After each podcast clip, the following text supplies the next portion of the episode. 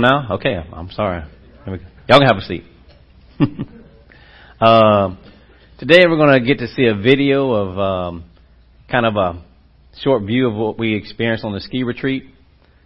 Uh, 2018 uh, ski retreat was uh, called Chosen, and we told the youth that they were chosen. And later on today, I'm going to share with you how you were chosen. So enjoy the video.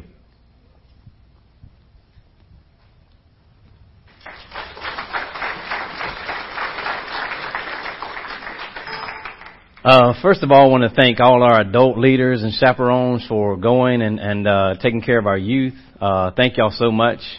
Uh, I want to thank Caleb for leading worship. He did an awesome job. He always does.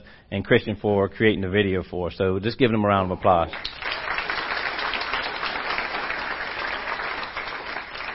All right, so please pray with me. Uh, dear Heavenly Father, uh, thank you for this awesome privilege that it is to come up and, and proclaim your word, Lord. Father, I pray that you come and fill this place with your spirit, Lord. May you flood this place, Lord. Lord, we love you and we want to see you today. For us in Christ's name we pray. And everybody says, Amen. Amen. So before I told you the thing was chosen, and uh, that comes from the verse um, in uh, Ephesians 1. Now they said it a few times in there, but I chose these few verses to go over. So if you got a Bible, you can break it out you might want to take some notes. You never know when the Lord urges you to take down some notes, right? All right. Uh, woo, I can barely see that. All right. Uh, so it says, "For he was chosen for you. He chose you, us, in Him before the creation of the world to be holy and blameless in His sight. In love, He predestined us uh, and adopted us as sons through Jesus Christ, in accordance to His pleasure and His will. You see, He chose us to be adopted through Christ." It was his, for his pleasure and his will that we be washed over with the blood of Christ and become heirs, sons and daughters of Christ. So you were chosen. Now, Paul was speaking to the Ephesians.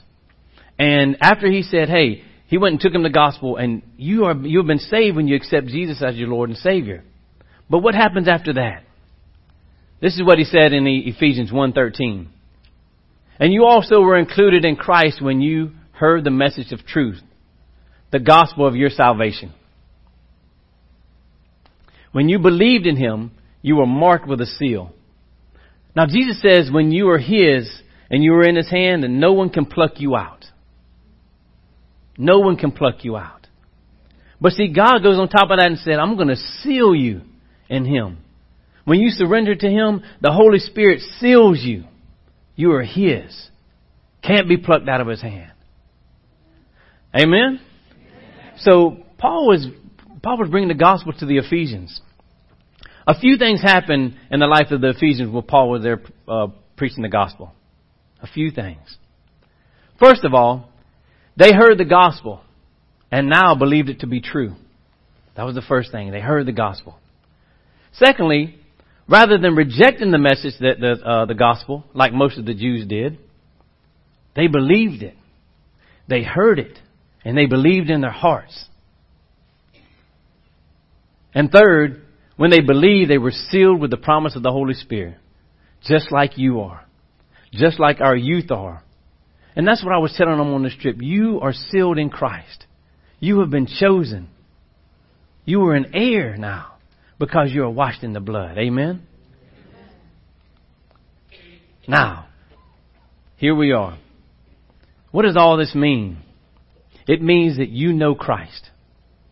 That you know Christ. And guess what? Here at All Souls, we are really good at knowing Christ. We are. And that's not boasting, it's just truth. It's not boasting when it's the truth. I mean, any given Sunday, you're going to hear the gospel preached up here. Right? On Wednesday nights, they're going to teach about the, the Word of God in the classes, adult classes, children's classes, youth. We're teaching the gospel. Whether we be on men's retreats or small, uh, small groups, women's retreats, Whitey got a Bible study up here on Tuesdays that he does, and the Word of God is proclaimed. We are good at knowing Christ here. Amen? Amen? And it's not boasting, it's just the truth. But uh, here is our mission statement. Who knows our mission statement here? Mary? To know Christ and to make him known. So we are really good at knowing Christ.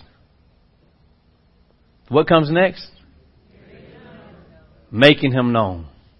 Making him known. And it's funny because the Lord convicted my heart as I started to work on the sermon.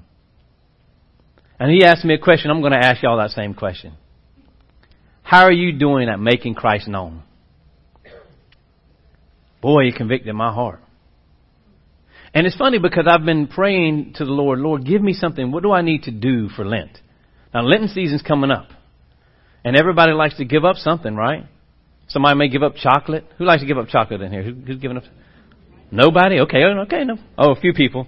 Uh, you, whatever you give up, it's great. But I was asking the Lord, what am I going to take on? And He told me this. How are you doing with making the kingdom known? How are you doing with that? So I looked up some verses. And this is what Jesus said. He was hanging out with his, his disciples, and Jesus did that a lot. Just hung out with his disciples, right? He did. And it says, uh, he told them, go into all the world and preach the gospel to the whole creation. Now, was this a suggestion? No. Guess what? Back in the days when the king would say go, it was a command. It was law. When they wrote something down, the king stamped it with his ring, and it was done. That's what you did. And Jesus says go. He wasn't asking them to go. He was telling them to go. He was compelling them to go.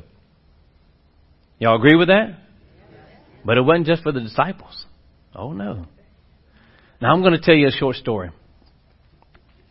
Um, go and preach the gospel, right? Everybody can't stand up here and preach the gospel.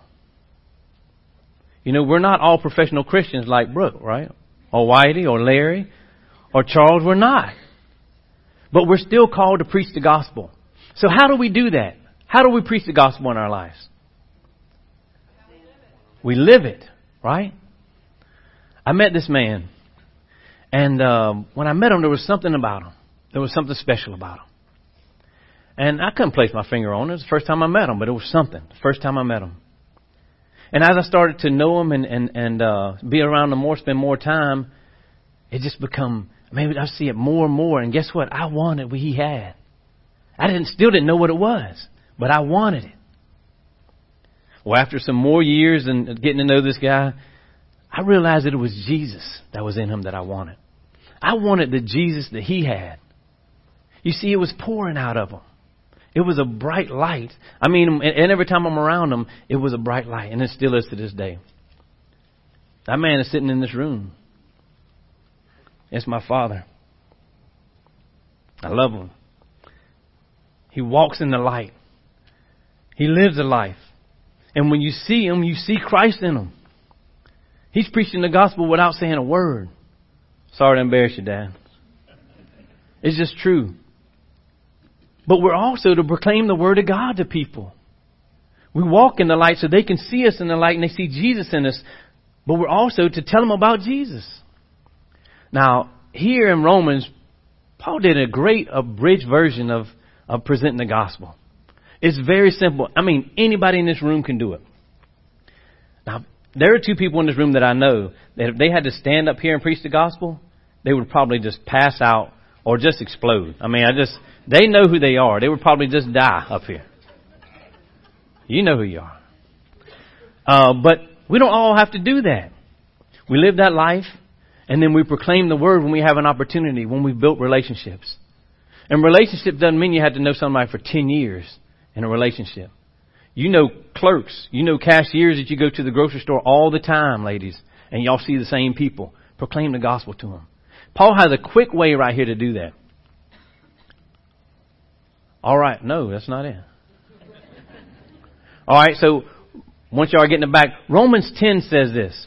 Romans 10, 9 and 10 says, if you profess it with your mouth that Jesus is Lord, and you believe in your heart that God raised him from the grave, then you will be saved. Right? Just simply proclaiming it with your mouth. You see, out of your heart, you are blessed because you believe. And you are justified through that.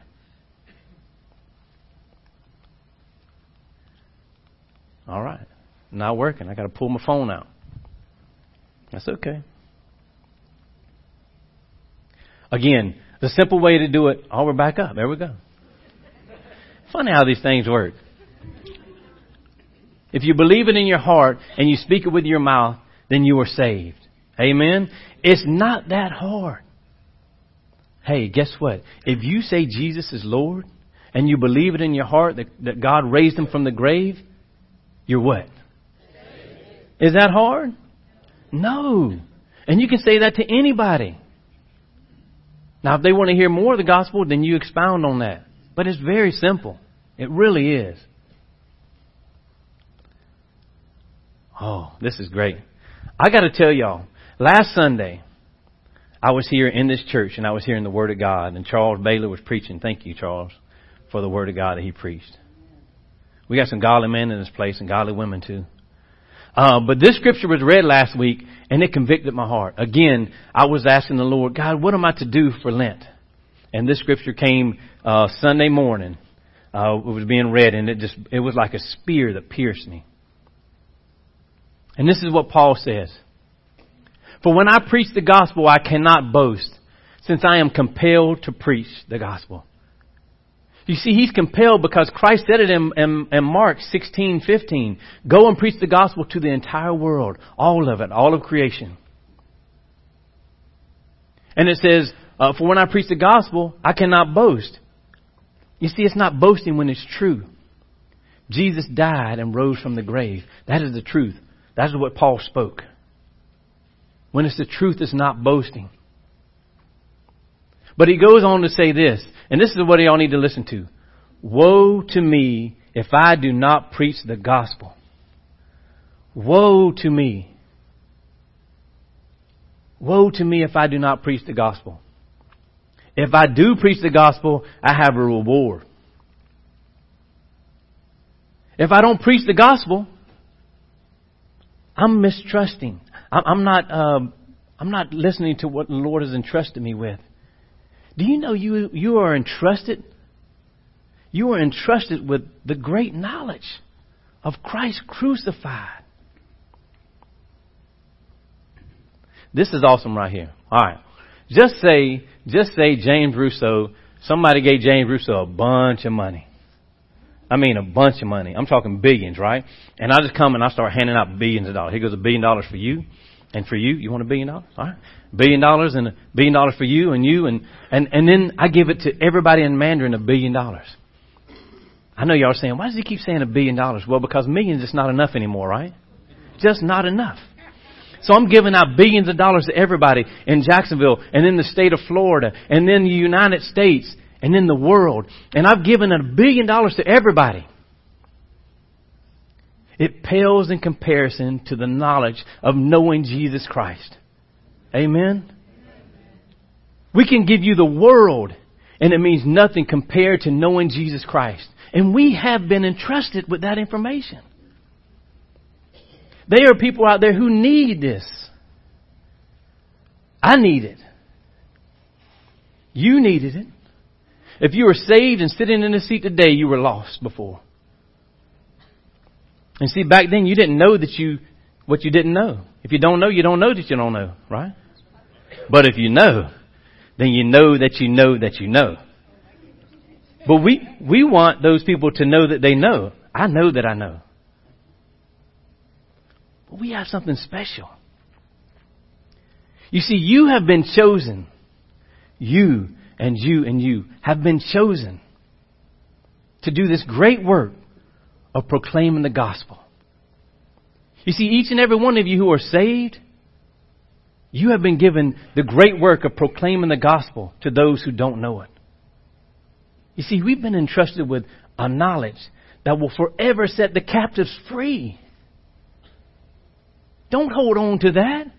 Give it away.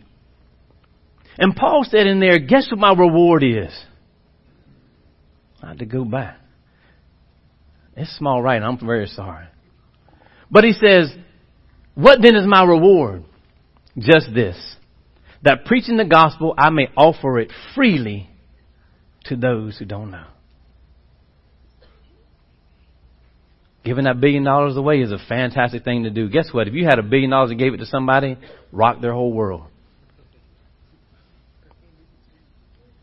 but you show them Christ, and it surpasses anything you could ever give them here that's worth any value on earth. Don't hold on to it. You've been given a job to do. Don't shy away from it. Don't back down. Step into what God has given you freely. We have a knowledge. We've been entrusted with a knowledge of Christ crucified. It is an awesome gift and an amazing uh, responsibility that we have in proclaiming the Word of God. Don't shy away from it. Now, my prayer for you, for everybody in this room, for all the people who believe and know in Christ and have been sealed, that you would go and preach the gospel. Now, we have Lent coming up. And God convicted my heart that I need to go and proclaim the gospel during this Lenten season. Now, I'm just hoping, I'm praying that God convicts your heart to go and preach the gospel during this time of Lent. If you don't take on anything, devote to somebody that you're going to go and proclaim the gospel to them. If it's just one person, I pray that God sears that onto your heart. I hope He doesn't hold back either. I hope He makes it uncomfortable for you. Right, really. And if you're good at it, go do it. If you're not good at it, go do it. Amen?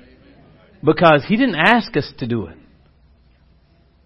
He commanded us to go and preach the gospel and set the captives free. Amen? Amen.